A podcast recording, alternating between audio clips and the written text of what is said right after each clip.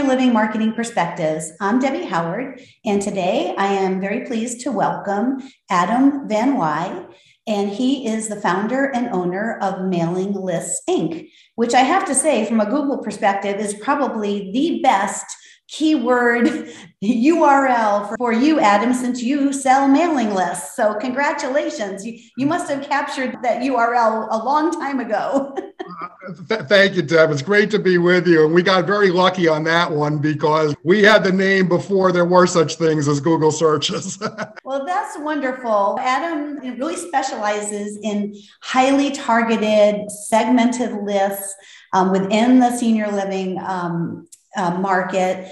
And let's start off. First of all, tell us a little bit about Mailing Lists Inc., how long you've been doing it, what got you into the senior living industry, because my guess is it probably was not your first initial industry to do mailing lists for, but love to have just a brief history of you and your company. Absolutely. It's my pleasure. So, in, essence, I really started out as a marketing person in school, studied marketing in college, and knew that's where I wanted my uh, career to go.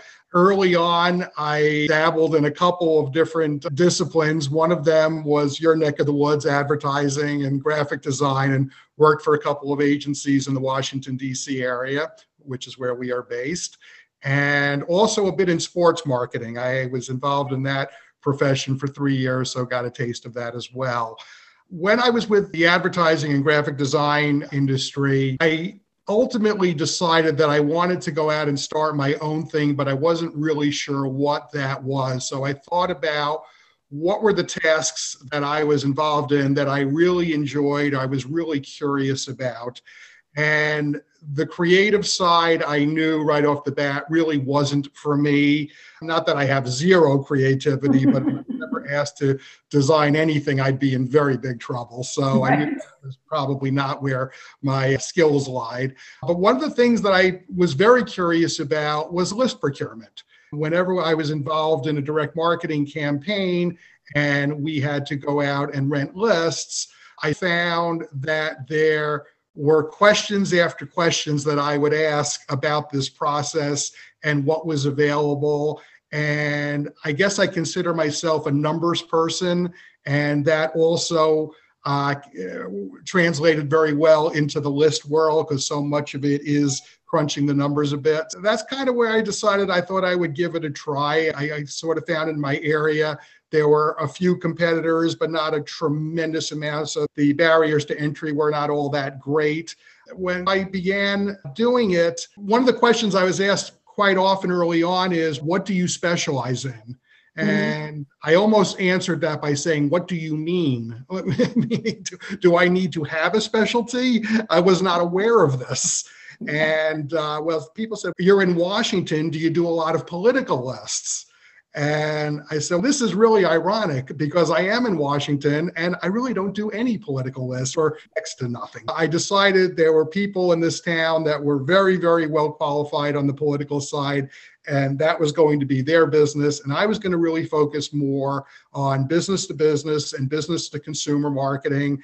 And as far as an industry specialization was concerned, I would see if that would ultimately present itself, but I wasn't overly concerned about having a specialty. So, as a result, over the course of 27 years, I, I, think it's worked out to our benefit that we've worked in a lot of different industries. We work with technology, we work with healthcare, we work with real estate, retail, education. So it really has run the gamut. And to be very honest, that makes my life uh, a bit more complete because I feel as if I'm working with a lot of different industries that all, in essence, have similar types of challenges. It's just a matter of finding the best solutions to those challenges. So that's really the common denominator as far as that's concerned. My entry into senior living was really somewhat interesting. It actually began, be, began on the soccer pitch when I was the coach of my daughter's then eight year old team. I was told by more than one person, Are you sure you know what you're doing co- coaching eight year old girls? Probably wasn't, but I did it anyway. And one of the fathers of one of the daughters on the team worked for Marriott Senior Living Services. This is, of course, back when Marriott was in the the senior living space. So we got to talking about what each other did for a living and he was very much involved on the market and subsequently he made some introductions for me and next thing i know i was working list for marriott senior living. And i think that's really how it got started. From there others maybe heard about this and i received referrals. We also went after senior living a bit proactively and also throughout the whole experience to this day is in fact just felt that it was a great field to be a part of the people that we work with in senior living are just all wonderful people. There's just this shared value amongst people who have dedicated themselves to that profession. They're the kinds of people that you actually want to spend your business time with. So I, I think it's been very gratifying in that respect. All right, then let's jump into all things list related. So often people will will call us in our creative agency to say, I want to do a direct mail campaign. Here's my age, income, and zip codes, and, and take it from there. And I think it's just because people don't realize that there's a lot more sophistication and segmentation and targeting that's available today. And so I, I, would love for you to tell us a little bit about because it's all about the list, right? A, a, direct mail campaign, a direct marketing campaign is only as good as the list that you get because these folks, you know, have not raised their hand. We are pushing a, a message out to people who have not asked for it. and so we have to at least have some idea that they may have a need or an interest based on things that are more than just age, income, and zip codes. I'll pause there and have you tell us what can we do with lists these days? Absolutely. And you alluded to the fact that there is a greater good here. And I think people really need to understand that. Sometimes when I tell people what I do for a living, I'll receive a response to the effect of, oh, so you're the person responsible for all that junk mail I'm getting, or something to that effect. And if you delve a little bit deeper there, you, what you come up with is the fact of the matter is we are trying to put the right message in front of the right person at the right time. And when you do that effectively, it's win win for everybody people are very appreciative to receive promotional or marketing messages that are truly of interest to them. Now, the key is it has to be truly of interest to them. Mm-hmm. So that's where the right targeting comes into play interesting that over the course of time, and again, you see studies all the time about the offer, the creative, the list, which is most important, and so forth. They're, they're all obviously very, very important. But we know with the list, if it's not going to the right people, it could be the greatest creative and the greatest offer, and it's still not going to work very well. It's interesting that over the course of time, every so often we'll get people who honest to God, they will slave over their creative. They will analyze their offer for weeks on end. And then it gets time to get ready to do their mailing or their email campaign, whatever the case may be. And it's like, oh my goodness, I need to get the list.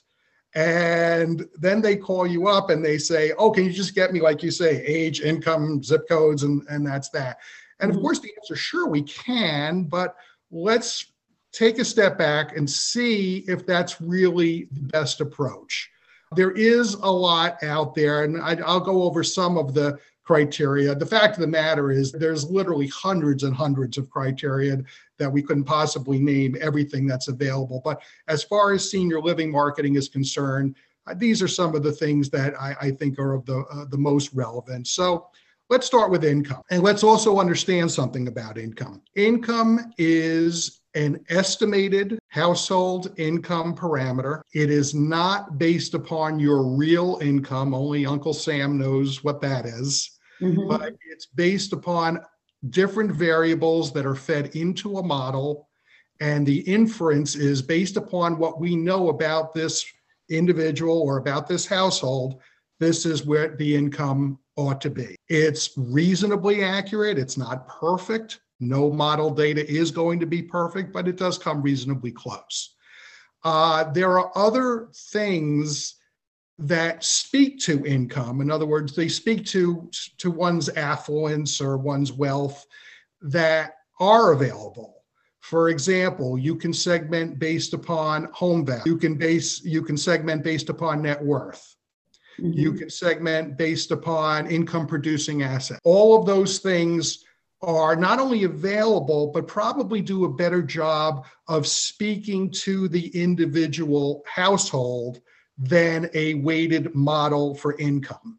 So it's a question of knowing that it's available and then being able to find out what kind of numbers exist based upon what you're looking for. Very often, a client may come to us and they'll say, We want to target both homeowners and renters for a campaign.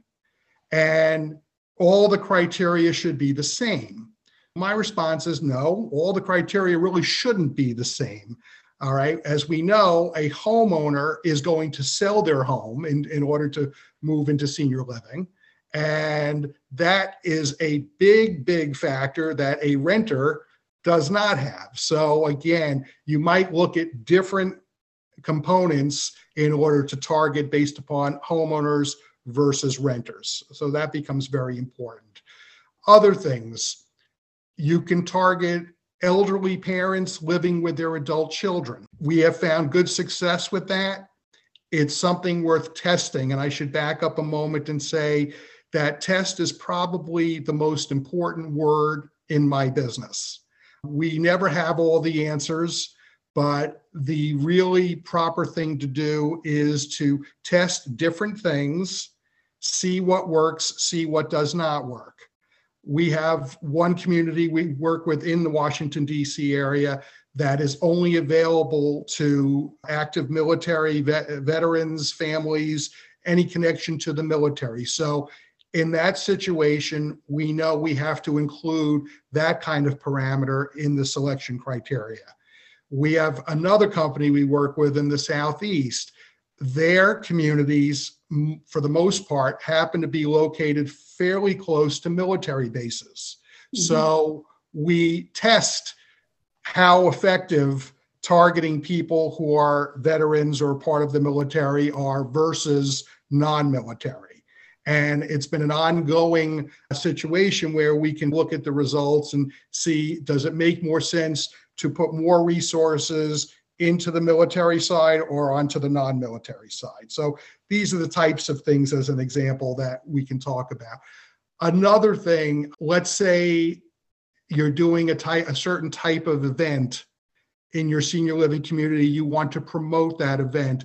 Let's say it's a gardening event we can target by hobbies and by interests like gardening. So maybe for that particular campaign, you add the layer of people who have an interest in gardening.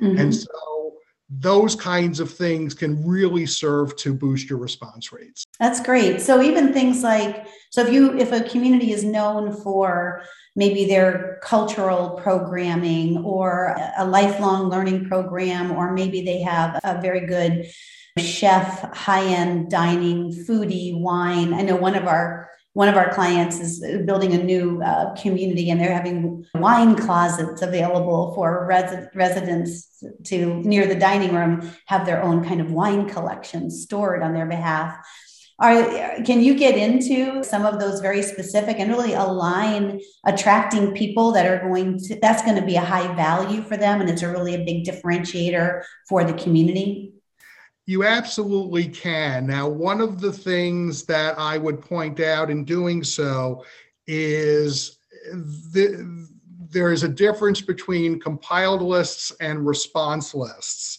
And I should go over that very briefly. So, a compiled list is just very readily available public information that very large compilers put together and aggregate and then offer. And very often, senior living marketers are using compiled data largely because their geographic area, which they're targeting, is so finite that you want to be able to get enough bang for the buck by having enough names to be able to work with to begin with when you start to filter in response vehicles, meaning somebody has responded to something that says, I'm interested in fine wine or I'm interested in gardening, then the numbers shrink often very radically. So mm-hmm. if the marketing area is just say 10 zip codes, it may be that's a, that's not enough. And again, we always run the counts and let people know here's exactly how many we have that meet the criteria, and they can make a decision whether it's worthwhile or not. But sometimes when you're putting that extra response layer into it, you may want to consider broadening the geographic area a bit more than you usually do, again, in order to generate a sufficient number of names. Okay.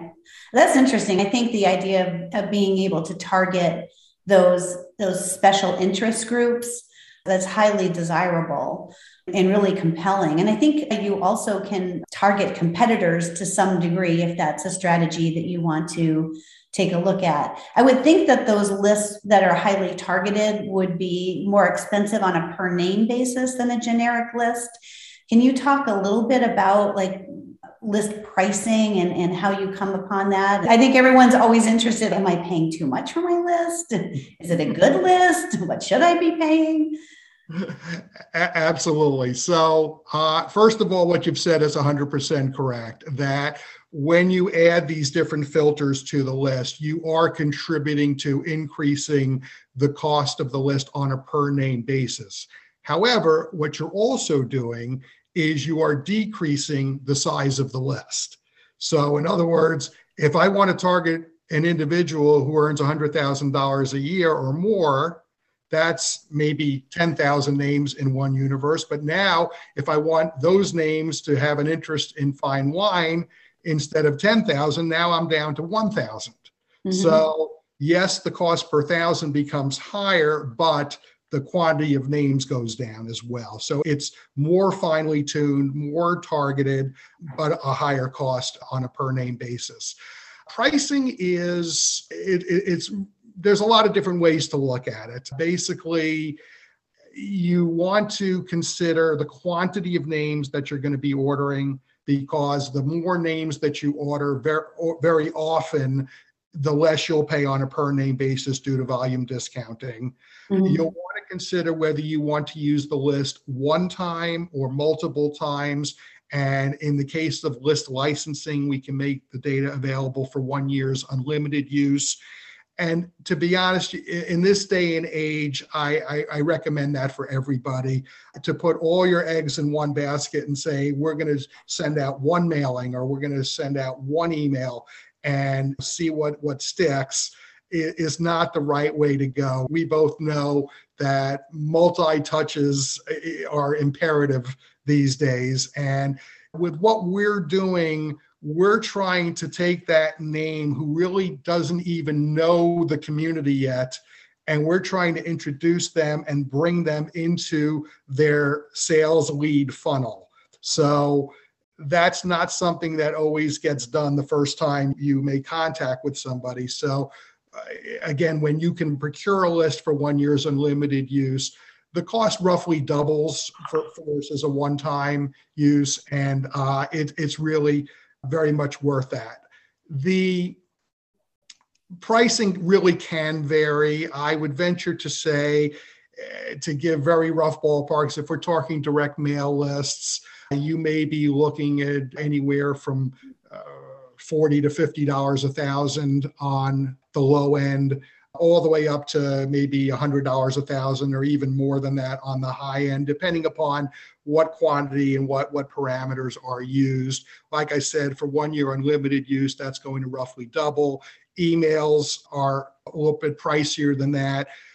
One thing I'll also say about pricing in general is this when you consider all of the components of the campaign, when you consider, let's start with postage because that's the big item, but when you consider postage, when you consider printing, when you consider the design and production, the list cost really often pales in comparison with everything else. So it's always easy for me to spend somebody else's money. I understand that. But at the same time, what I'd say is if you're wondering, should I spend $50 a thousand versus $70 a thousand? But for $70 a thousand, I'm getting the true target that I really need. Spend the extra money. It's going to be well worth it in the end. Yeah, and I think whatever you pay more for a more targeted and selected list, it's going to more than offset not having the postage because that's what we're finding is the postage is really the big hit. So if I don't have to send out 10,000, if I can send out a thousand and pay more for those names, if I'm doing a memory care, if I'm a memory care community, or if I need to drive leads for our memory care neighborhoods, I want to be able to get people who, who have identified as having an interest or a need for Alzheimer's products, services, care, subscriptions, whatever that is, because that's, I'd rather pay more for that, but get fewer people that have higher intent because it really is about the intent. So maybe this is a good way to segue into ailment data, which I think a lot of folks are interested in. Not everybody who's that certain age, income, or zip code has any intent or any need. But what are some of the criterias and, and what can we get from ailment data? So, ailment data is available, but I need to make a few statements about it. First of all, excuse me. Uh, first of all, with ailment data, anything that we are able to offer to the public is in the form of self reported data. This is 100% HIPAA compliant. We never get any information from medical records. We are not allowed to do that. We do not do that. Everything is self reported, meaning somebody in the household has indicated that they suffer from a particular ailment. You can imagine that many people might be suffering from an ailment, but are reluctant to indicate that in some self reported manner. So the numbers of names that show up on an ailment database pale in comparison greatly to the overall universe. If you were doing something that was very specialized, I can certainly make the case for ailment data. Again, this goes back to what I said a few minutes ago if in fact you're talking about using ailment data, it's like that extra layer, like the, the gardening or the fine wine interest. It's mm-hmm. that extra layer that's going to cost more, but it's going to bring the quantity of the list down considerably. So in this case, again, I would ask myself, rather than go to my usual zip codes, can I make a case for going further out geographically? Obviously, there's such a thing as too far. You don't want to go too mm-hmm. far, but you can we go further than usual just so that we can get a meaningful statistical number to work with in terms of the quantity that we end up uh, using. I know we've done some of those specialty lists with you. They definitely are effective because there's just it's more targeted it's more people have, have expressed a need or an interest in that. Is it possible with ailment data to create a subset of so it's not just alzheimer's dementia but it's parkinson's and it's uh, other maybe related ailments. Does that help if you can have multiple i'm sure there's certain ailments that we all know that kind of trigger the need for senior living. If we just go into our you know care database then we look at our diagnosis of our existing residents and we can probably get a list of people who are living in that community and what has triggered that need. Can you create those kind of combination lists you often can. It really becomes a function of the database that you're working with and what ailments are available. I've seen ailment databases with literally hundreds of different ailments on them. I've seen an ailment database with as few as eight available ailments on them. So it really depends upon the database you're working with. The best thing to do is if you are working with a list professional, let them know this is ideally who we're looking for they'll either be able to come back to you and say, A, yes, we can do exactly that, or B, no, we can't do exactly that, but here is as close as we can get to that target. And then the marketer has to make a decision whether this is right for them. Yeah, that makes sense. And at the beginning, you were talking about financial criteria. And I know that for a lot of our clients, the financial criteria is certainly one of their top requirements. How do you look at the financial criteria uh, if you're marketing to the older adult themselves, maybe independent living or active adult, versus if you're really targeting the adult child influencer for maybe assisted living and memory care? It's a great, great question. And again, it starts with the fact that uh, much of the older population is going to be retired. And so income may not be the best qualifier to use for that group. So there, I think the single best thing you can look at would be uh, income producing assets because I think that's really what speaks to what they can afford in the senior living space. So if I'm targeting the adult child, I'd perhaps be more prone to use income because the figure there is the household, at least one of the people in the household is likely working, and that becomes more of a relevant factor. One other thing I'll say about this also, which is a, a, tip that I like to offer my clients. It's funny how people will say, we know we need a certain level of income in order for this person to move in here. So let's say that number is $100,000 in income. Can you run me counts based upon 100,000 income plus? Mm-hmm. And I will come back and say, of course I can, but here's my question is someone who has $10 million sitting in the bank going to move to your community? Sometimes the answer is yes. And if that's the case, then great, we'll go ahead and do that. But if the answer is no, then I don't like 100,000 plus because mm-hmm. now we're hitting the very high end people who aren't going to realistically move to your community. Mm-hmm. So I'd rather use a range there and put a maximum cap so that we're really doing a better job of targeting the group that are going to be the most likely prospective. Yeah, that makes sense. And I'm really picking your brain here. So one last question on the list, and then we'll move into another topic that's that's related. The thing that I always want to get to, and I'm always frustrated that I that I can't seem to get there. At the end of the day, I want to target people who are just like the people who are living in my community because each community really has a persona, but it's very hard for people at the community to define that persona. How could I, whether it's at a single community or maybe in working with a company that might have um, a cluster of communities within a geographical location, how can I extract the data from my rent roll or historical rent roll and say, Adam, here's all the people over the last five years or 10 years that have chosen my community. Go get me more people like them. Simple answer is you can. well, that's good. now the the challenge is trying to convince the marketer to actually take this step and sometimes they don't take the step because they may not know it's available sometimes they don't take the step because they think they have a very good read on who their resident is whether that's the case or not may be yeah. up for debate but the fact of the matter is, what you're talking about is target profiling. We do it a, a, fair amount. What we can do is take a list of residents, we could take a list of prospective residents, we could take a list of adult children, whatever the group is that you want to learn more about. And we can do a very comprehensive analysis from not only a demographic standpoint, but also from a psychographic standpoint, so we can learn more about what the behavioral uh, patterns are for these people.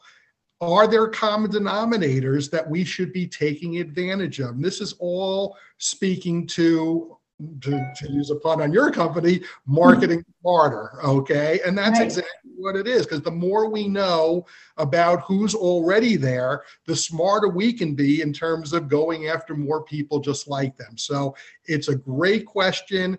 It's an underutilized answer. And I really wished everybody would take advantage of the fact that you can profile your, your current residents and such. Yeah, I think the struggle is a couple things. Sales teams are not always great at getting the contact information, but I would say the billing department is very good at getting the contact information.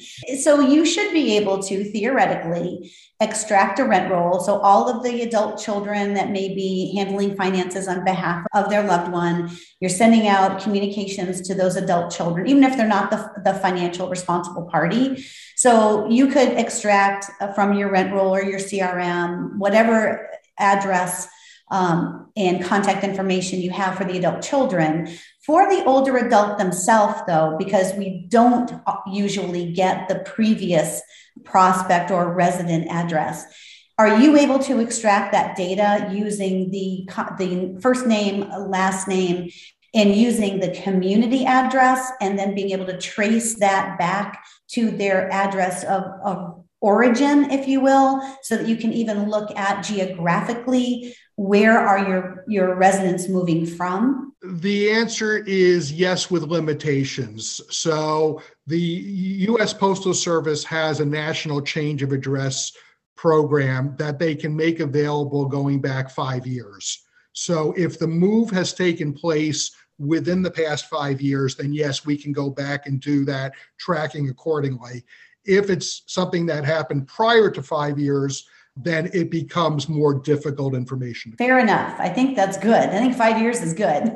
yeah, yeah. Uh, I'll also add one other thing. One market we haven't talked about today are, are, what I refer to as professional referral sources. And this is another market which this is really ripe for because many communities will have, and it may only even just be a handful of people that are the ones who are referring a lot of business their way. If it turns out that one is a social worker and one is a geriatric case manager and one is an estate planning attorney, then why not send out a mailing or send an email to all of the social workers and estate planning attorneys in the area and let them know about the uh, benefits and features of the community?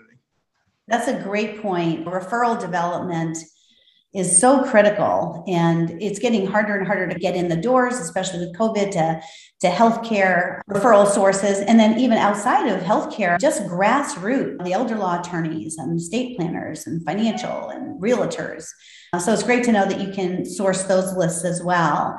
And then I think the other one that we're getting a lot of requests for is staffing. Help me find how do I get the CNA list? How do I get the LPN and RN list? Those are the ones that kind of those caregiver roles that we're so short on. Can you speak to that a little bit? Absolutely, and this is this is one of the nice developments that have taken place over the course of the 27 years that I've been in this business that early on it was almost like an either or situation. You you either had to mail to the professional at their work address. Mm-hmm. i'm going to backtrack. It was not an either or situation. You had to mail to them at their work address if you wanted to reach them.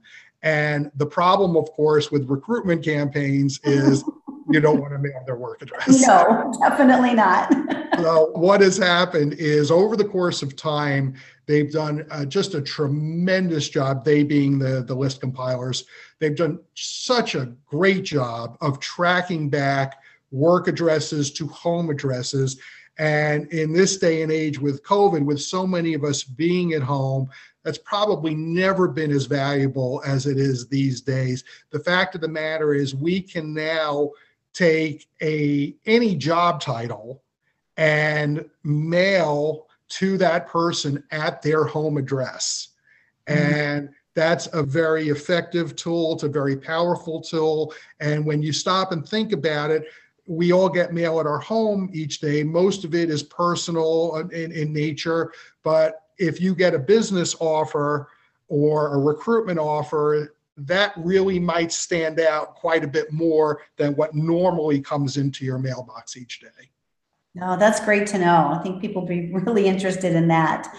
So now that we've fully picked your brain on lists, let's talk about how do we create integrated campaigns because digital and inbound marketing has really created a lot of shift away from some of those direct marketing the more traditional avenues what's the best way to really integrate all of your channels to take the offline to an online experience there's a lot of things that marketers should be doing. Many of them, of course, already are doing these things. But again, technology being what it is, we've never seen a better day and age where there's so much at our disposal to do this. Obviously, you want to create a campaign where the messaging is very consistent amongst the multiple channels.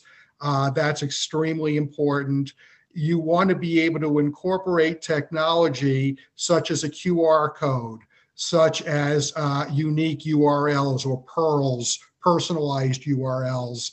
Uh, you want to be able to track the effectiveness of your campaigns. And these are ways in which you can do this. And again, just to elaborate that definition a little bit. So let's say you send out a direct mail piece, there's a QR code embedded in the mail piece. If somebody were to then click on that code, they're going to be taken to a landing page or a website or an app, whatever the case may be, whatever you've set up to correspond to that QR code.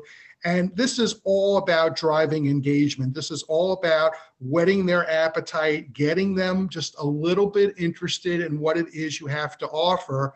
And you want that consumer to be involved in the process. The fact that you can now do it with technology is extremely beneficial. In the olden days, we had to rely on a key code. And we basically said, if you are interested in this offer, you can call this number and recite this key code, or you can mail back this card and, and the key code would be on it. But either way, it was asking a lot of the consumer to really help you with your tracking. The fact is, it's very simple. To- That's great. And then I know you have campaigns that also have a guaranteed click. So there's there's digital ads that are going out, and even uh, sourcing email lists on your servers, not on HubSpot or any of ours. You really take the responsibility uh, for that. Can you talk a little bit about what can you expect? What results can you expect from a more integrated campaign than just sending out maybe a direct mail piece? Let's well, yeah, let's talk a little bit about email marketing, which could be an, another 90 minutes if we wanted it to be. So we'll try and refrain from that. Basically, there's a couple of different ways to do email, and there's really some myths about email that I think I would be be beneficial to dispel a little bit. First of all, we are able to license email addresses to our customers and have our customers be responsible for sending out their emails directly or utilizing a service to do that. Some people will say, doesn't that violate CAN spam compliance? No, it doesn't. Google CAN spam compliance and take a look. It doesn't say anything about the fact that you're not allowed to send an email to somebody that you received off of a procured list. Okay. You won't find anything about that. Now, as you alluded to, there are platforms like MailChimp and Constant Contact that this does violate their terms and conditions. You do want to be cognizant of that. There are tricks of the trade, little ways around this, okay, without utilizing these services. But being able to send out emails on your own, and again, when you license the email, basically it means you can send out these emails for a one year period. If you're sending out a monthly e newsletter, for example, this is a great vehicle to have at your disposal. Mm-hmm. Uh, the other way to do email is to do it on somebody else's servers, as you suggested. Right. and many clients are more comfortable taking that approach, and I completely understand that. I'll talk a little bit about the campaign that you mentioned. And the reason I'm going to talk about it is we've just seen great success with it. And I'll present this as a case history. This involves a uh, continuing care retirement community in Pennsylvania who they'd been doing direct mail with us for quite some time. And one day I, I, received the phone call that says something to the effect of, We keep hearing about this digital thing. What's that all about? But something you might want to consider trying. So we set up this campaign and we did it for a three month pilot program. And this is what we did we segmented a list and we came up with about 13,000 prospects on the list that met the criteria that the client was looking for. We send them two emails per month. And again, so for a three month pilot program, we did this six times.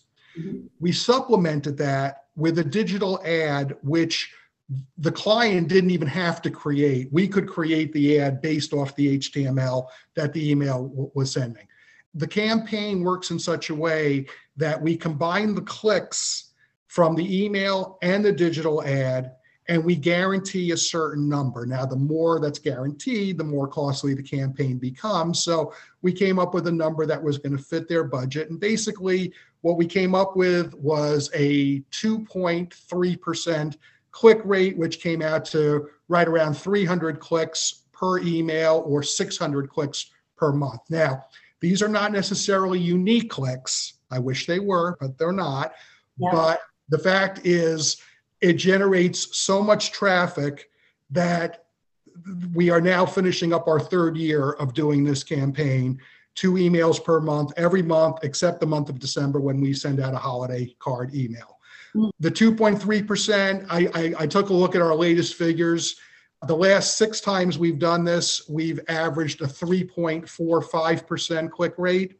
So instead of the minimum guarantee of 600 clicks per month, it's been more like 900 clicks or 450 per email.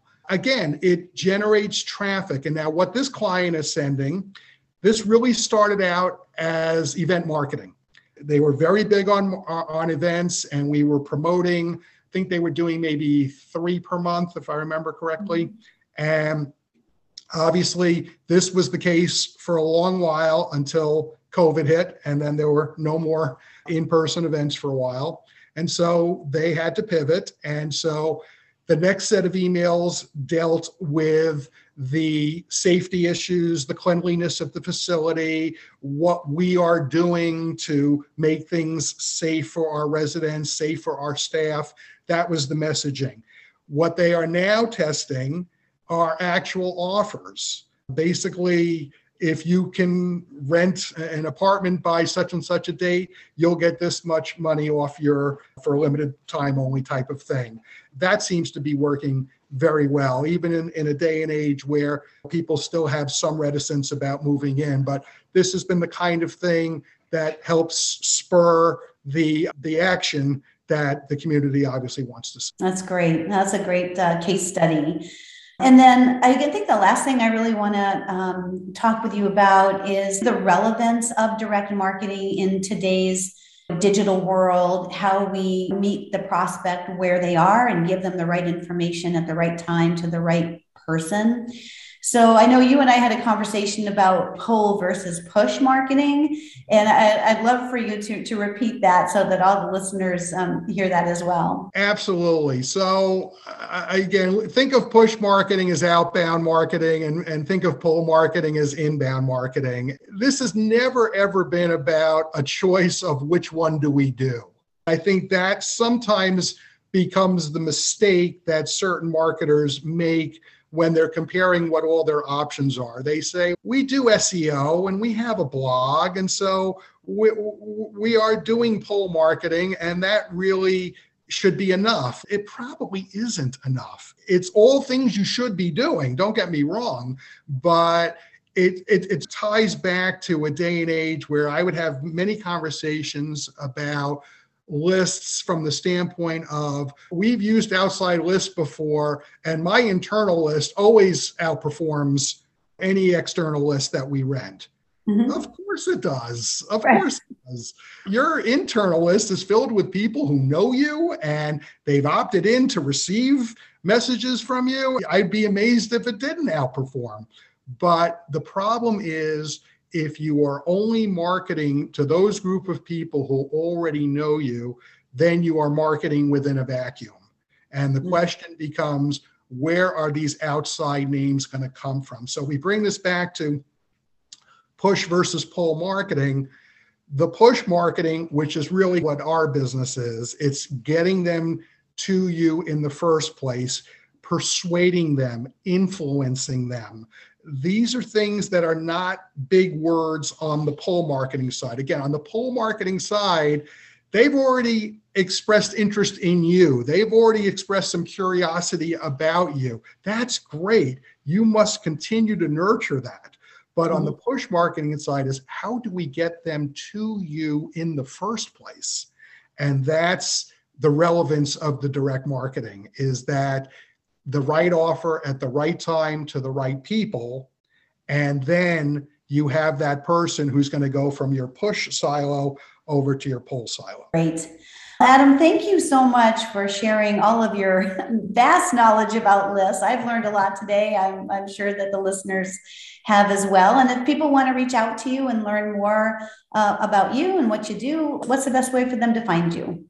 Well, they can find me via email or telephone. Our email address, or my email address, I should say, is adam at mailing lists inc Lists is plural, followed by inc.com. My phone number is 1 800 570 LIST. So we've made that one easy 1 800 570 5478. And I am always happy to speak with anybody about any direct marketing subject whatsoever. Wonderful. We'll put all of that in the show notes. And uh, thanks so much for sharing your senior living marketing perspective with us today. Thank you, Debbie. It was great to be with you today.